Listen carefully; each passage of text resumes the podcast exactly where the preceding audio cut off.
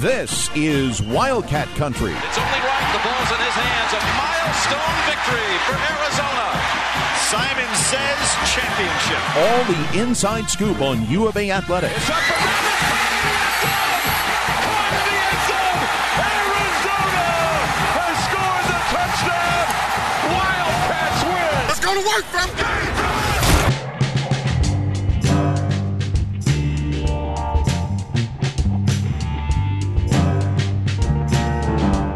Welcome to another edition of Wildcat Country. Eric Cohen and Shane Dale. And Shane, we don't have anything to talk about. Uh, wait, it's, yeah, we always do. It's Wildcat Country. But there are no coaches that have been fired, no coaches that have left, no Arizona sports team still playing. Well, you just But- jinxed it, Eric, because after right after I, I upload this to Apple, there's going to be one coach that's out, or there's going to be a scandal or something. Well, last week on the show, uh, Uh-huh. I was whining about there being no transfer uh, news for Arizona men's basketball.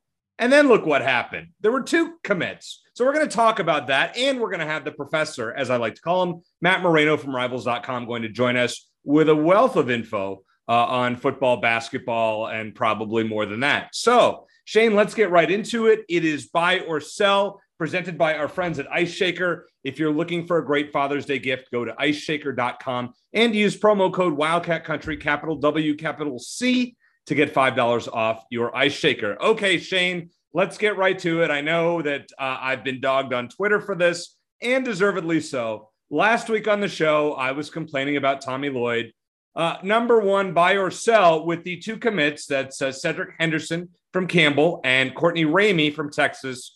Maybe Tommy Lloyd does know what he's doing after all in the transfer portal. Buy or sell. I'll buy that that he knows what he's doing. I figured he'd land a couple eventually. Uh, talk, you, know, you talk about uh, getting criticized on Twitter. I I was a little underwhelmed by the the duo that that he signed. Since then, I feel a little bit better, but I got a lot of heat for for that, which is not the first time and won't be the last.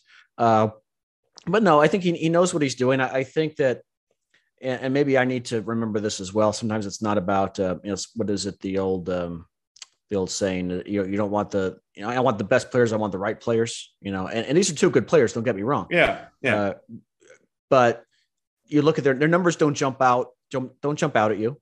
Uh, Courtney Ramey in particular. I mean, I, I He's a good player. Did, did great with Shaka Smart. I know in, at Texas when he was there. Career forty percent shooter overall, decent three point shooter. So, but you know, you talk about the defense and the leadership. I do like that they added some some guys who have some some NCAA, or at least with uh, with Ramey some NCAA tournament experience. So, I overall it was good. I, I think. I, do I think they're going to be as? I, I think anyone expecting them to be as good as they were last season is is in for disappointment. With that said, I you know I said unequivocally last year at this time that UCLA was going to run, run away with a Pac-12 title, Yeah. and look what happened. So right. you never know. Certainly feel better about it now. Um, I think he's Tommy Lloyd's done as good a job as possible, replacing some guys who I think yeah. are very are tough to replace with just with their unique skill sets. Christian Koloko with his defense and Dalen Terry as one of the top glue guys, as we like to say. Uh, and then of course Ben Mathurin, who was a you know top, probably top Star, NBA yeah, draft pick. Yeah. yeah. So uh, I, I think he's done okay. Uh, I think he's leaned heavily on the international guys, which I'm fine with as long as they come through, and, and, and they have to a large extent. But you know, you lose three of uh, you know the top three or maybe three of the top four guys from last season from a, a team that um, was one of the best in the country throughout the year. It, it's tough to replace them uh, in the transfer portal and and just through international recruiting. But again, just because some of these guys don't jump out on paper as much, or at least personally as much as I would like, doesn't mean they're not good fits for Arizona. No, and I agree. And I, I think it's nice that he rounded out the roster. With that said, um, I am still going to stand by what I said last week. I am still somewhat questioning Tommy Lloyd's transfer portal skills. In looking at the, I, I know we we are having Matt from Rivals.com, but 24 7 Sports does a transfer portal rankings. Uh, Cedric Henderson was unranked in the top 100. Courtney Ramey was 54th. Mhm. Um, that does not inspire confidence after you lose your three best players. So uh, I'm May- may going I- to. Go ahead, Yeah. Eric. Finish your thought. Uh, this is a minor sell, but it's Yeah. a sell nonetheless. So uh, I, I'm going to offer this that I feel like because you know we, t- we had a couple of guests on in the know who said that you know if if Dalen Terry if it wasn't for the NIL Dalen Terry probably would have declared declared declared for the draft a long time ago and, Right. and not just kept one foot back at back in Tucson. I think that might have actually hurt Arizona because I think that a lot of the uh, possible transfers who might have looked at Arizona without Dalen Terry being there a couple months ago might have they in other words they might have gotten a better transfer or two or at least one better transfer sure. earlier in the, in the process if they knew Dalen Terry was gone.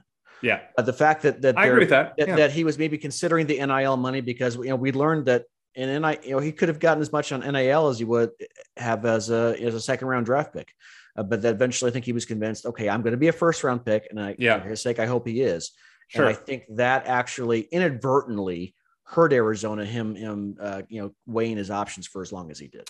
Okay, number two, buy or sell. Uh, Arizona is a top 25 lock, Shane, if not higher, after filling out its roster, likely done uh, with uh, Cedric Henderson and Courtney Raymond. Got to sell that one, Eric. I, I, think maybe they are a top 25 team, but when you lose, you know, four, it was an eight man roster. They lost four of those guys. And again, arguably the top three, I would say two, three of the top four, certainly with Azuolas Tubelis in the mix. I know we're all still mad at him because of what happened in the NCAA tournament, uh, or what didn't happen in the NCAA tournament, but he was obviously one of their top guys last season. So you, you lose uh, three or top four guys, three starters, and then Justin Kier, of course, who was a, a great, uh, you know, leader off the bench, senior. It, it's tough to replace those guys, uh, you know, even with, with, some of the best transfers. And, you know, they had a couple of okay transfers, a couple of international guys who you never know if they're going to adjust to the college game and if so, how quickly. And of course, that's true for high school guys as well. Sure. But a lock, no. I, I, think they probably are a top 25 team, but a lock, I can't put a lock on it. No. Okay, fair. They, I think they are a top 25 lock to start the year. Okay. Uh, are they a top 25 lock as far as going to stay there the whole year?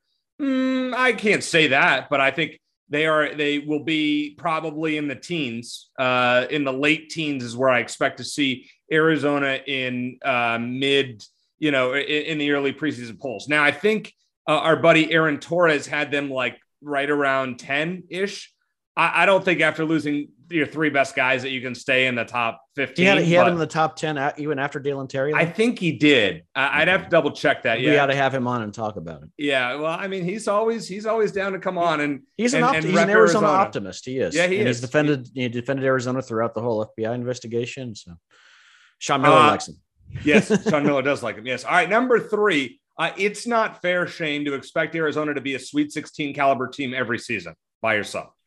I'm going to sell it. They should be a Sweet 16 caliber team every season with the pedigree of the of this program, the history, the guys they have with Tommy, and now with Tommy Lloyd having proven himself as, as a good coach. And obviously, he did it with some of Sean Miller's guys, but they went from unranked to the national number two team. Arizona, and, and we talked about this. Who was we were talking about this with? I think with Travis Graff a few weeks ago. Yeah that you know there you have these tiers in college basketball you know and i think the top tier you have four teams you have kansas kentucky north carolina and duke in whatever order you want to put them uh, and i would have put villanova up there as well except jay wright's gone. And then you have that second tier of teams that i think at least have the perception that they're a final four caliber team more often sure. than not even though arizona hasn't been in a long time. I think arizona is still perception wise in that that second tier and I don't think that's, and maybe that would have changed if Tommy Lloyd had struggled in his first year, but he didn't. They, they were great. They were a fun team to watch. They had a lot of exposure on national television. I know they fizzled out in the NCAA tournament, but they weren't the only great team to do that. Every, a lot of teams do every single year. Gonzaga lost the same night that Arizona did. So I think that they should be a, a Sweet 16 caliber team. I mean, things happen in the NCAA tournament. Lute Olson lost as a, you know, with Arizona as a three seed and a two seed in consecutive years in the first round. Yep. Okay. Yep. So that happens. And they won the whole thing as a four seed. But in terms of being a team that, okay, they should at least get to the Sweet 16 and contend for the Final Four. More often than not, I think they should. Maybe in today's college basketball landscape, it's a little unrealistic to do what Lute Olson did because he had Yep. them in that category every single year. But I think I would say two out of every three years, at least, Arizona should be in that discussion. Okay. You know what? I respect that. Uh, I'll stand by that. And you, I was going to say no at first. Uh, I was going to say sell. I convinced you. You did convince me. Yeah. Arizona should be a top 16 team in the country with Tommy Lloyd, considering uh, what he did in his first year, his Gonzaga pedigree. Yeah, I, am buying that. Good call. I was you. You actually swayed me there, so uh, I was going to sell. Um, all right, we're going to switch from basketball. We're going to talk to Matt Moreno more about these new commits and their impact uh, on the team. So the Pac 12 announced in softball that they're going to do a single elimination uh, tournament uh, for the postseason, and it's going to be played next year. The first one is going to be played at Hillenbrand Stadium. Yeah. Uh, do you uh, are you buying or selling the fact that this tournament is uh, single elimination? That it's a good idea. I, I guess I could buy or sell it in that I don't I, don't think it's necessary to have one of these. I don't think it's necessary in baseball either. I think it's fine, but there's just so many games already that do, do you really need need a few more at the end of the season? Um, I guess if you're going to have a tournament, I would rather it be double elimination because so many wacky things can happen in softball. You know, you can it, softball and college baseball for that matter. It's a, there are sports where you can lose a series two out of three, and your ranking might only drop a couple spots because it's one series. Okay, it's not like in football where if you lose one game, it could alter your whole season. Right. So that's why they have the double elimination typically in you know in regionals and in the College World Series because you know anything could happen in one game. It's not fair to judge a baseball or softball team on one game, so you give them a second chance. So I think if you're going to have a tournament, yeah, I would buy that they should. It should be double elimination, but I'm also not sold on the idea that you really need this tournament in the first place. But it is very cool that it's in Tucson. Yes, I agree that it's in Tucson. It's cool that it's in Tucson. I'm selling the crap out of this one, Shane. Uh, first of all, I don't. I agree that you don't really need one. The Pac-12 is already a dominant conference. Doesn't I don't know if maybe you're trying to sneak another team in that maybe wasn't that good, but in softball, the haves definitely outweigh the have-nots in most cases. Uh, there are, with the rare exception of the Arizonas who were not very good, and then they they make it to uh, or to Oklahoma City. It happens, but I don't think it's necessary. Number one, and number two, the one thing that's great about baseball and softball in in the tournament in general is double elimination. To have a single elimination tournament is just plain stupid. It's not football. It's not basketball. It's absolutely ridiculous. I am selling the crap out of this one. I hate it. Uh, okay. So how do you uh, really feel about it? How do I really feel? Okay. uh, bonus question. So today, Shane, we're recording this on Tuesday. Uh, Arizona added a transfer running back that our friend John Wall Street, Corey Leff, um, had hinted at on Twitter. DJ Williams comes from Florida State via Auburn. Uh, he is uh, is a little guy. Uh, I think he's like what five eight, five nine. I mean, he's he's on his third school. Uh, I, I think Arizona's running back room is is already too deep. Uh, is this really a necessary pickup for Jed Fisch at this point in time? I'll sell that it that it was necessary, but but I, I do I, I don't mind the addition. I mean, certainly I think you know their top priority is still offensive line, but if they're not going to get a guy who they think is going to be a bona fide starter on the offensive line uh, in time for this coming season, then I, I, don't really think it's that big a deal. Um, you know, maybe he's maybe this guy's a JJ Taylor type. You know, a guy who can who's a speedy guy who just you can because I, I, like that they have a bunch of different types of of tailbacks on this roster, and I think that he'll be he'll be in the mix. Although I think it might be tough for him to get on the field much, even even ahead of the te- the two freshmen they have coming in.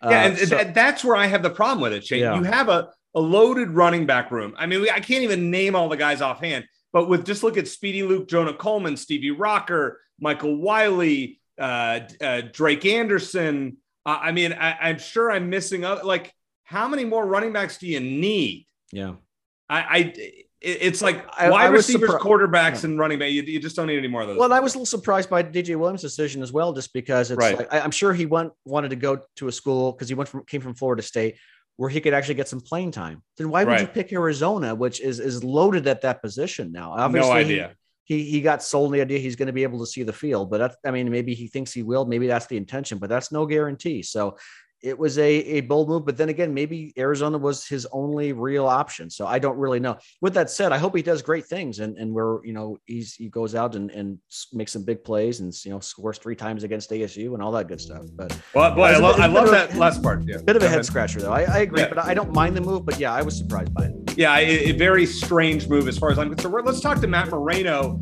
about that. Uh, I want to thank uh, our friends at Ice Shaker for sponsoring Buy or Sell. And now it's time for the professor, Matt Moreno, here on Wildcat Country.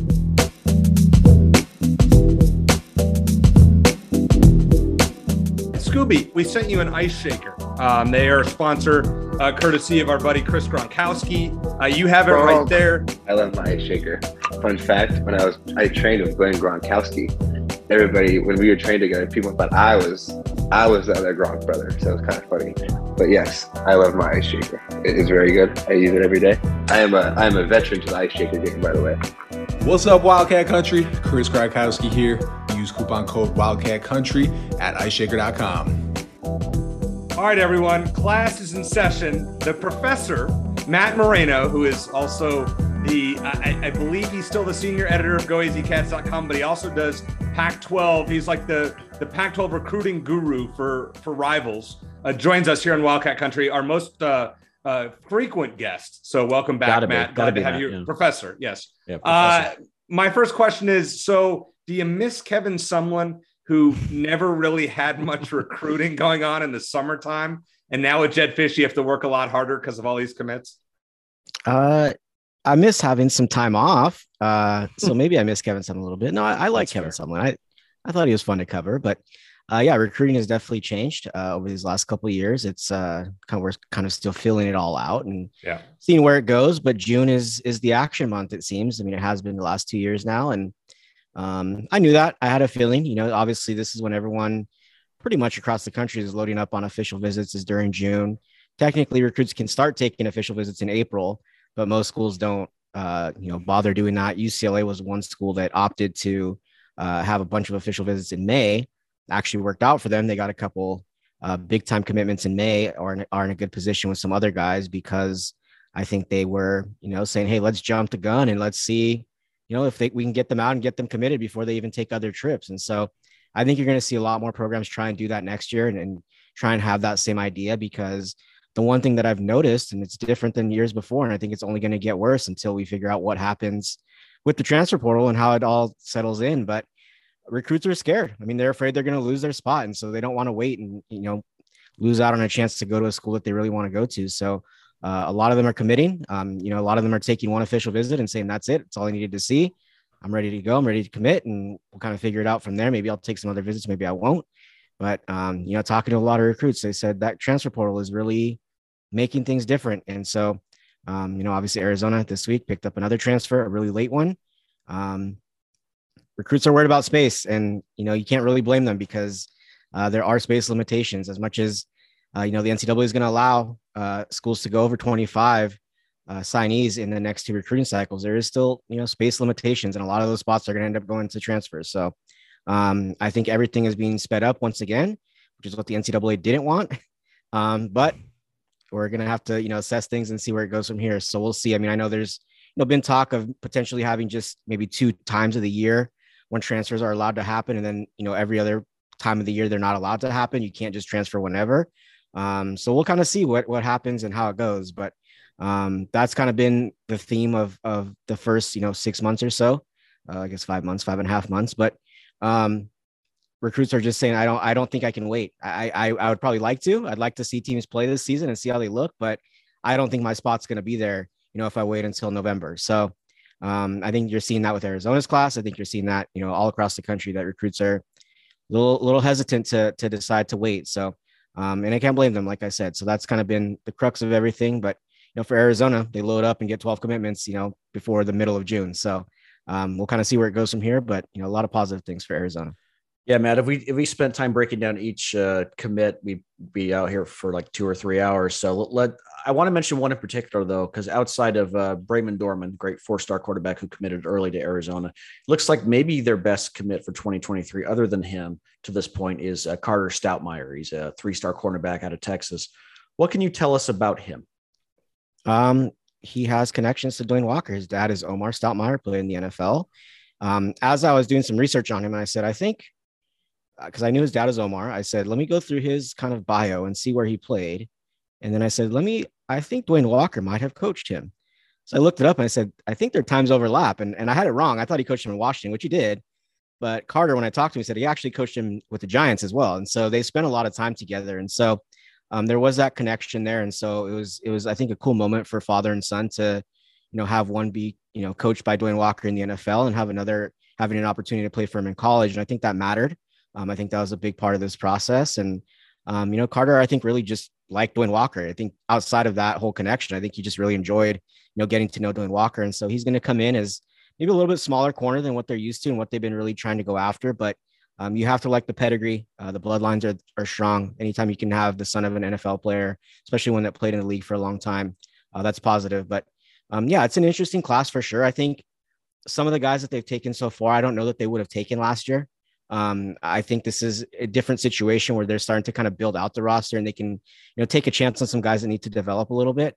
Um, Last year was about like they need to make a splash. They need to find uh, you know, guys that can plug holes right away and can come in and start, and you can, you know, give that opportunity to those players. And you say we need players who can, you know, come in and play and start making an immediate impact. I think you started to kind of fill up some of those holes if you're Arizona. So I think you can take a chance on some guys.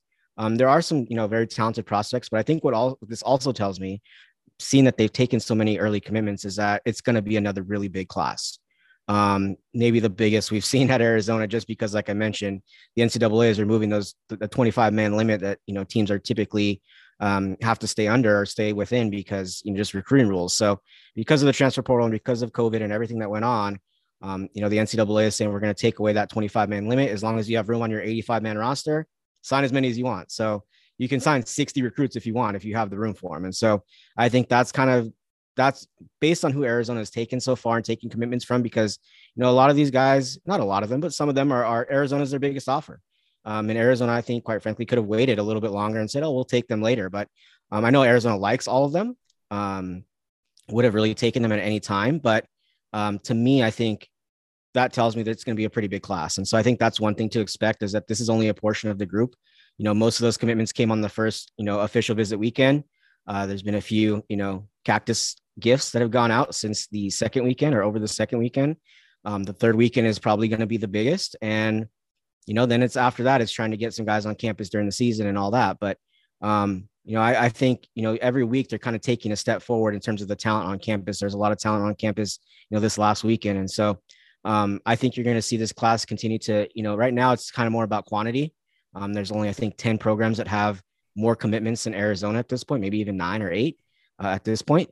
Um, so, you know, there's a lot of recruits in this class. And so that's kind of shifting the rankings a little bit. They do have a top 25 class right now, which, you know, that's quality as well. But I think where you're going to start to see things and go, okay, that's a real like Arizona class. That's something that they've built on because of last year, uh, because of the last cycle. I think you're going to start to see those start to pop up here you know, over the next couple weeks and then into August and, you know, as they get closer into the season. But um, I like the group so far. I think there's, you know, a couple hidden gems, a couple guys that I think can make an impact, you know, pretty early on.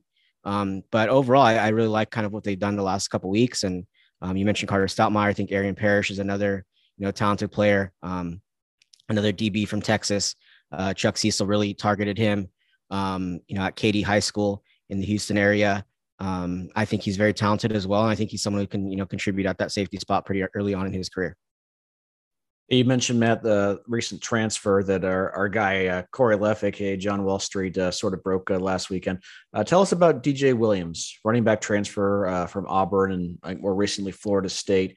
What should Wildcat fans know about him? And are you kind of surprised that he'd want to join such a, in my opinion, a, a very talented running back room going into next season? I think so, but I think he was battling for time at Florida State, and it wasn't, you know, necessarily looking like he was going to get a huge opportunity to be, you know, the main guy at Florida State. So if you're a graduate transfer and you have another opportunity to transfer again, uh, which because of the rules, if you graduate, you have a chance to, you know, transfer a second time and so and be immediately eligible. So at that point, it's just about finding the right spot. And for Arizona, I think, you know, this is the way I've been explaining it because I've had a lot of those calls today, and I've heard a lot of got a lot of messages about that. Um, why would they take someone like this? Why would they? That's not what they need at this point, but for anybody who covered the team or spent any amount of you know time around the team during the season and even spring ball, the one thing that Jed Fisch didn't want to have is a lack of scoring, and he wants to score touchdowns. He wants to score points. So if they are going to you know err on the side of you know going too heavy out of position, it's going to be offensively, in my opinion, because um, you know Jed Fisch is the head coach, but he's also the, the play caller and you know the offensive mind behind everything, and um, you just don't want to be in that position. You want to be able, you want to be the one who's leading the team. And, um, you know, offensively, they just, they, they really struggled. And so I think it's not a huge shock to see them add an offensive player. I think everyone was thinking offensive lineman for a while now. Um, but it also has to be the right fit. And, you know, at this point, you're talking about mid June, most guys kind of have, you know, they made their decisions. There's not a lot out there. And so, um, you know, DJ Williams, he's uh, the nephew of Edgerrin James. So he has, you know, strong bloodlines as well. Um, you know, was a, a highly, a pretty highly touted recruit coming out of high school like you mentioned, went to Auburn. Um, actually, was pretty productive there. Uh, you know, wasn't the top guy, but was pretty productive. Um, you know, I think just had difficulties at Florida State trying to kind of, you know, find his way. Um, I think he's gonna have a great opportunity at Arizona. I, I do think he's gonna be in line to be, you know, one of the top two backs at this point. I just think that the the staff wouldn't bring him on unless he's gonna be, you know, a big part of things. And I don't think he would join the team unless he's going to be a big part of things. And, you know, one thing that, you know, talking to a lot of players and a lot of recruits that, they've mentioned about this coaching staff, at least at this point in the year, is they feel that they're being genuine and they, they appreciate, you know, the coaching staff being up front. And, you know, if you guys have had a chance to talk to Scottie Graham or listen to him, I mean, he's, he's upfront about things. And so I think, you know, with someone like DJ Williams, you, I think it's clear of what his role is going to be. And so, um, you know, I think he's going to really, you know, factor into things at the running back position. It's a large group, but I also think there's so much, you know, versatility within that group that you're going to see other guys, you're going to see guys do other things within the offense, not just running the ball. And so, quite frankly, Arizona needed someone that they could give the ball to every down. And, you know, they've had some health issues back there. And I think they just want to have somebody who's they can turn to and be, you know, who's consistent. And so I think that they believe they found that with DJ Williams. Um, and we'll see what happens. But it is definitely an interesting uh, group. There's a lot of a lot of players there. Um, we'll see if it kind of survives through camp and if everybody stays intact. But um, you know, I, I, don't think at this point in the year, if you're not going to find you know an impact offensive line, because it doesn't help Arizona at this point just to add depth at offensive line. I mean, they need someone who can play. And if you can't find that, then you need to find someone at another position who can play because that's kind of where they're at. They just need to start racking up some wins. Um, and they need someone who can contribute right now, not a, not a project. And so um, you know, they went after a few offensive linemen, didn't really, you know, work out for them. But, um, you know, I, I, think at the end of the day, it was about can you get someone who can help you win games? And I think they believe, you know, they believe they found that with DJ Williams. All right. So about the offensive lineman, first of all. So they've got these 12 commits for 2023, and I don't see an offensive lineman's name on that list. Do you expect there to be an influx of linemen with the next wave of commits? yeah, I mean that's that's really where you know the targets have been for most of the time. Uh, Rhino is actually an offensive lineman. I know he's listed as a defensive line, but he plays offensive line. He's he's going to come in as an offensive tackle. Um, so he's and I really like him. I think he's very much underrated. Um, I think maybe not a lot of coaches have had a chance to see him as much, or maybe they just you know are missing on the evaluations. Maybe I'm missing on the evaluation, but I'm really impressed by him. I, I saw him earlier in the spring. He held his own against you know a lot of the top defensive linemen. Um, you know at a camp in the spring. And, and so I really like what he brings to the table. I think he's exactly what Arizona needs.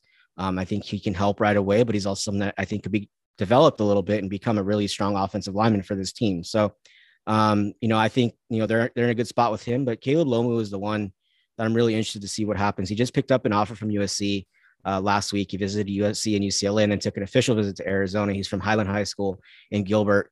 Um, he's made no secret that Arizona is his top school. Um, and he's been very clear about that. Now, that was before the USC offer came into play. And so it'll be interesting to see kind of how that transpires and what happens there and how they go about that because now he's on the radar and, you know, he's going to be someone that USC wants and that, that could be difficult.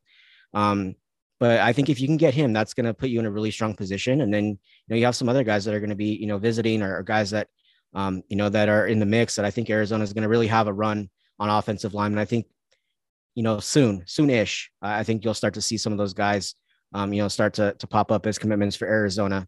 Um, I think, you know, maybe not necessarily this week or next week, but I think as the summer kind of gets closer to ending, I think in the season gets, you know, closer, I think you'll start to see some offensive linemen start to pick some schools and, and pick Arizona. Um, but, uh, you know, that's definitely one of those positions that the, that the staff has really focused on that right. and defensive line. I know they've really tried to attack the defensive line. Um, you know, I've been able to address that quite a bit already in this class. They have some big visitors coming in this weekend um, that could address that. And so, um, you know, Kelsey Howard is someone that visited in the first week and was kind of the marquee name, one of the marquee names that first weekend. He really, really likes Arizona. Uh, took an official visit out to Oregon State, really liked Oregon State. So it could be a battle for him. But, um, you know, I, I, think he really, you know, has liked a lot about what he's seen from Arizona. Um, so I think there's some names that are going to pop up that at least Arizona is very, you know, sitting in a very good spot with that I think good. you know, could eventually pick Arizona down the road. Boy, that's exciting. Boy, it's just great talking about awesome recruiting news for once. We went years without talking about anything that was really positive. Let's be honest. Uh, all right, so we've got an issue here on the football team, and and, and it's it's a good problem to have. But there are five quarterbacks in that quarterback room, Matt, who can play or expect to play at some point. How many of them will be on the roster come the San Diego State game, and which ones do you not think will be there? I mean, the, I think the same two that everybody thinks won't be there. I mean, there's three that really have a, to me, really have a shot at winning the starting job or at least having a chance to play at some point. Um, Jordan McCloud has the experience. Uh, Noah Fifita has the fresh arm and the excitement and the production during spring ball. And Jayden de Laura is the proven guy. Um, I mean, to me, I just I don't think, and I, I was talking to someone else about this today earlier. I just don't think Arizona goes and brings in Jayden de Laura if he's not going to be playing. Mm-hmm. I mean, I just don't think that's yep. it, it's just I, I, don't expect that to happen. I think he's going right. to be out there starting game one. But um, as I mentioned before on this show, even going back to last year, I think Noah Fifita is going to find his way onto the field in some capacity. Um, you know, he has four games he can use if he wants to use his red shirt.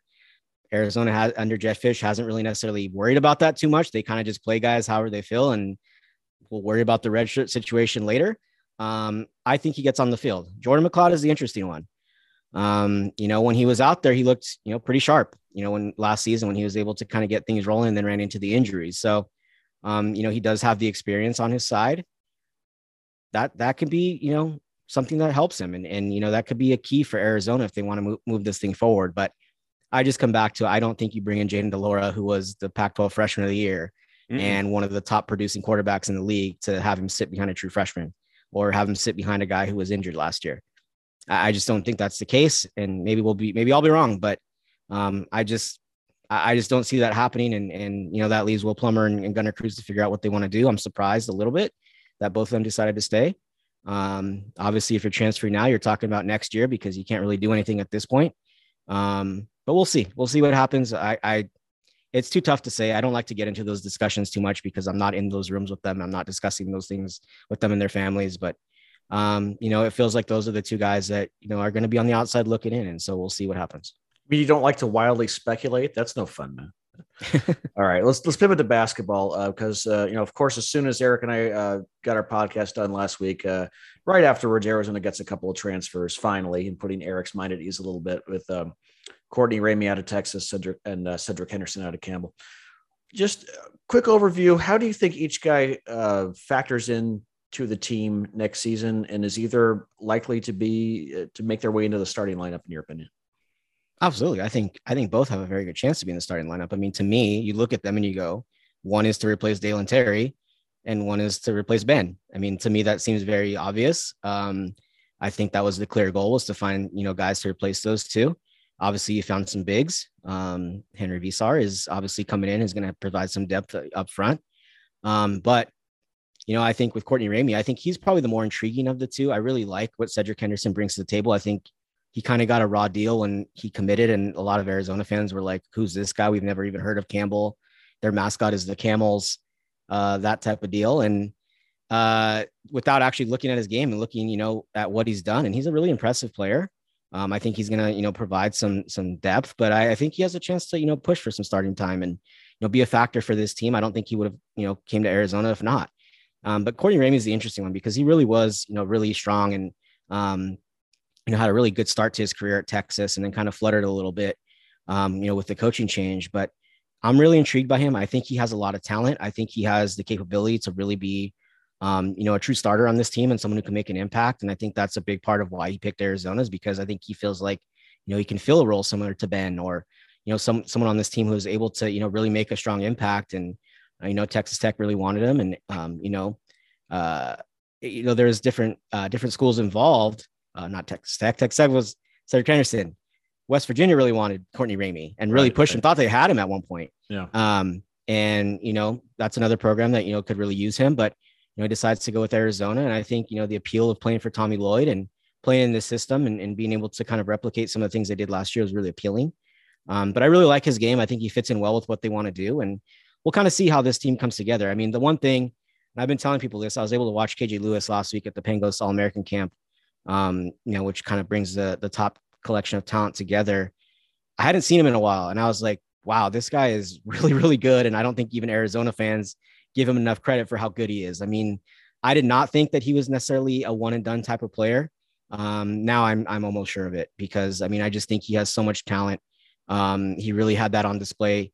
Uh, he's really coming into his own as a player, and, and it, it's going to be I think difficult to keep him in school because I think he's going to hear you know a lot of those, those that conversation because I think he is going to be very very good at Arizona. So um, you know, I know a lot of the the concern is about the here and now and what are they going to do in this upcoming season. But when I look to 2023, when you look at you know they're very very much in play with KJ Evans, uh, Kwame Evans, who's the number five recruit in the country right now, a five star talent, a six foot nine forward who could do a lot of different things, probably taking the lead at this point over Oregon. you're talking about three top 25 recruits and maybe potentially two five star recruits in that group. And um, that that's something that I think should really excite Arizona fans. Yes, it's all about the here and now. You want them to make you know Final Four right now, but the future is really really bright. And I think I got reassured of that. You know, watching KJ Lewis the other day. Last question for you, Matt. I asked uh, Bruce Pascoe this question last week, and I'll ask you: Of the returning players for Arizona men's hoops next season, who do you think is poised to make the biggest leap forward? I think the easy kind of cop out answer is is Adama Bal. Yeah. Um, I really like his game. I he didn't live up. I tweeted it out. He didn't live up to my tweet. He, he didn't let me seem like a guru. Then uh, I said I thought he was going to have a really impact play in the NCAA tournament. I thought he just felt like the type of player who's going to step up in a big moment, and then you go, okay, this is the springboard to you know next season and, and him really taking over. Um, I really do think he has that type of talent. I think he has that capability of being someone who could really be a star for this team. Um, you know, just watching him play in the little spurts that we did, he's really talented, and I think he fits what they want to do. And and so I think he's someone that I think, and it's tough to say because we didn't get to see him a ton to say that he's going to make a huge jump, but I think he will. I think he'll at least in production, in terms of production, I think he will have a big jump, and I think he's going to be a big part of what they want to do.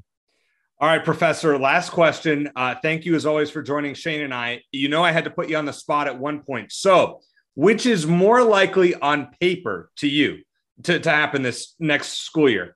Arizona football to make a bowl game or Arizona men's basketball to make the Elite Eight? Which is more likely?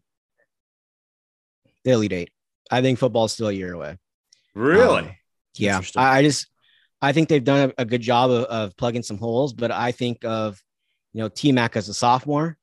I think that's where you start to see the, the star to really shine. Yeah. Um, I think a lot of these guys, you know, once they get, you know, some more time in the system, you know, Jonah Coleman gets another year. I think there's so much young talent at the positions that are key that I think it's going to take some time. I do think there's going to be progress, no doubt. Um, I'd be pretty shocked if there isn't progress. If there isn't progress, there's going to have some problems because now we're getting to a point where recruiting wise, recruits are no longer going to be able to be sold on the vision and the future and you know promises of what's to come. They're going to want to start to see you know real wins in production and um, you know things getting done on the field. So we're getting to that point where there needs to be some steps forward, but not quite there yet. But I think for Arizona, um, you know, I think it's it's still a year away from really, you know, taking that next step. And I really like this basketball team. I think it's going to be underrated again. I think people will not, you know, believe that they're capable of doing a lot of good things, but um, it'll definitely be different. But I, I do think that they have a chance. I mean, a slim chance. I'm not saying either one is great this right. year. Sure. Um, I think probably Sweet 16 is probably the the the cap for the basketball team. I think if you can get to the Sweet 16, I think you feel very fulfilled by this season because it's just a different team than last year. I just yeah. it's not as talented right now. Um, but you know, they surprised us last season, so we'll see what happens. But I, I, think that would probably be more likely than you know the football team winning six games. I just I think they're still a year away. I think there's going to be progress, like I said, but still think they're a year away from really making that big jump. Well, Matt, we always appreciate having you on the show. Class is now dismissed. Thanks for joining us again on Wildcat Country. Absolutely. Anytime, guys.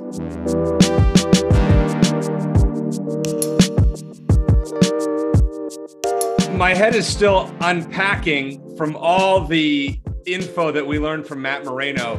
Uh, he's encouraged, uh, you know, about the, the basketball commit. So that's nice to, to hear, Shane. I, I know the one thing that I took away was the last question, obviously. We're both surprised by that. Yeah. And he believes that Arizona has a better chance to get to the Elite Eight than the Wildcats football team does of making the uh, of making a bowl game. I, I'm just really shocked by that. Yeah, well, and we talked about this, Eric. I, I don't think they're they're going to get to a bowl game this year, um, partly because, like Matt said, they're still a very young team, and sure. because, like we talked about as well, their schedule is is it's brutal. It, it's tougher than it was last year. Yeah. But I do think that they probably have a better chance of winning six games in football than they have of getting to the Elite Eight in men's basketball. With that said, the NCAA tournament is such a crapshoot that if you just get in and get hot, you never know. So if the question is, you know, like, you know, will Arizona be one of the top eight teams next season in men's basketball? It, uh, maybe that's a different question, but you know, and like we, like I said, you know, in 90, was it 92 and 93, Arizona was a three seed, a two seed. They lost in the first round each time. Right. You never later, know. They win the whole thing as a four seed. So you get in, you get hot and, and, you know, an eight seed or nine seed Arizona team could go further in the tournament than the, the top seeded Cats did the last season. So you just well, know. And, and, you look at it, Shane. I mean, look at look at St. Peter's makes an Elite Eight, so you, right. you never know. Okay, or UCLA so the year before that gets gets the Final Four is what a, a twelve seed. Where, yeah, I mean something like that. Uh, yeah. The playing game, yeah. yeah. Um, all right, so want to congratulate our fans. Uh, really cool to see. Um, I believe it was it softball is number one in the Pac-12 in attendance. Women's basketball, men's basketball, both number one in the conference in attendance, and baseball is number two. I mean, yeah. that is incredibly impressive.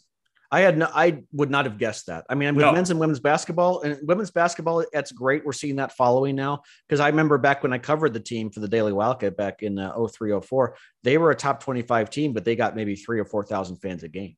Right. And so uh, what Adia Barnes is doing and, and, turning out fans has been massive. I think they're certainly their NCAA tournament uh, run last year and their WNIT run several years right. before that, which I really think created did a great job creating that sense of community between fans and the team. I think that was a big deal.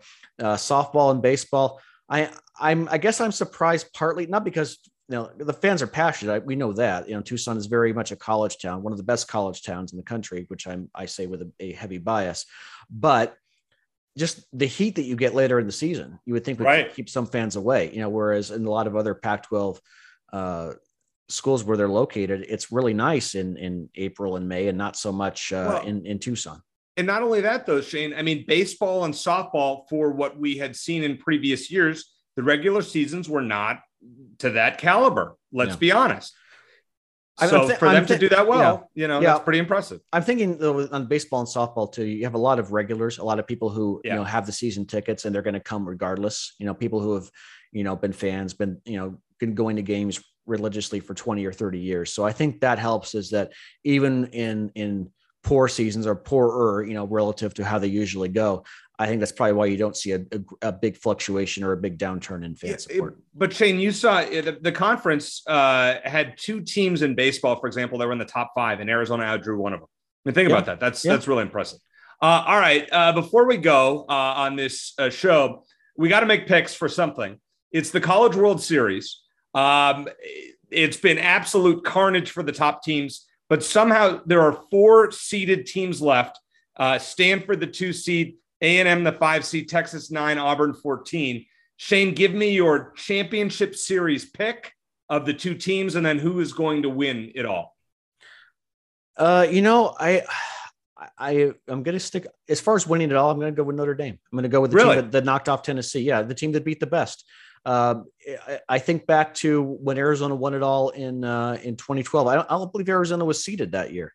I think mm. that they, they went on the road and won a regional. And someone correct me if I'm wrong, but I don't. I, I think that they they sort of ran, right. They ran the yeah. table, and I think that Notre Dame maybe does it this year. So um, I don't remember exactly what the brackets are. So as far as picking the the uh, which which teams are going to meet in the championship game, I don't I don't remember off the top of my head. But I kind of like Notre Dame to keep the momentum going. All right. So bracket one, A and M, Texas, Oklahoma, and Notre Dame. That's it. I mean, Notre you talk Dame. about as far as rivalry goes. If you're a Texas fan, Oklahoma and A and M in there, and, and Notre they, Dame, and they met in the soft. You know, Oklahoma and Texas met in softball. Right. I mean, crazy. And then in bracket two is Stanford, Auburn, Arkansas, and Ole Miss, who, have, as we might remember, knocked out uh, Arizona with two with two losses, and then yeah. they shut out for two games Southern Miss, who beat Jay Johnson's LSU team.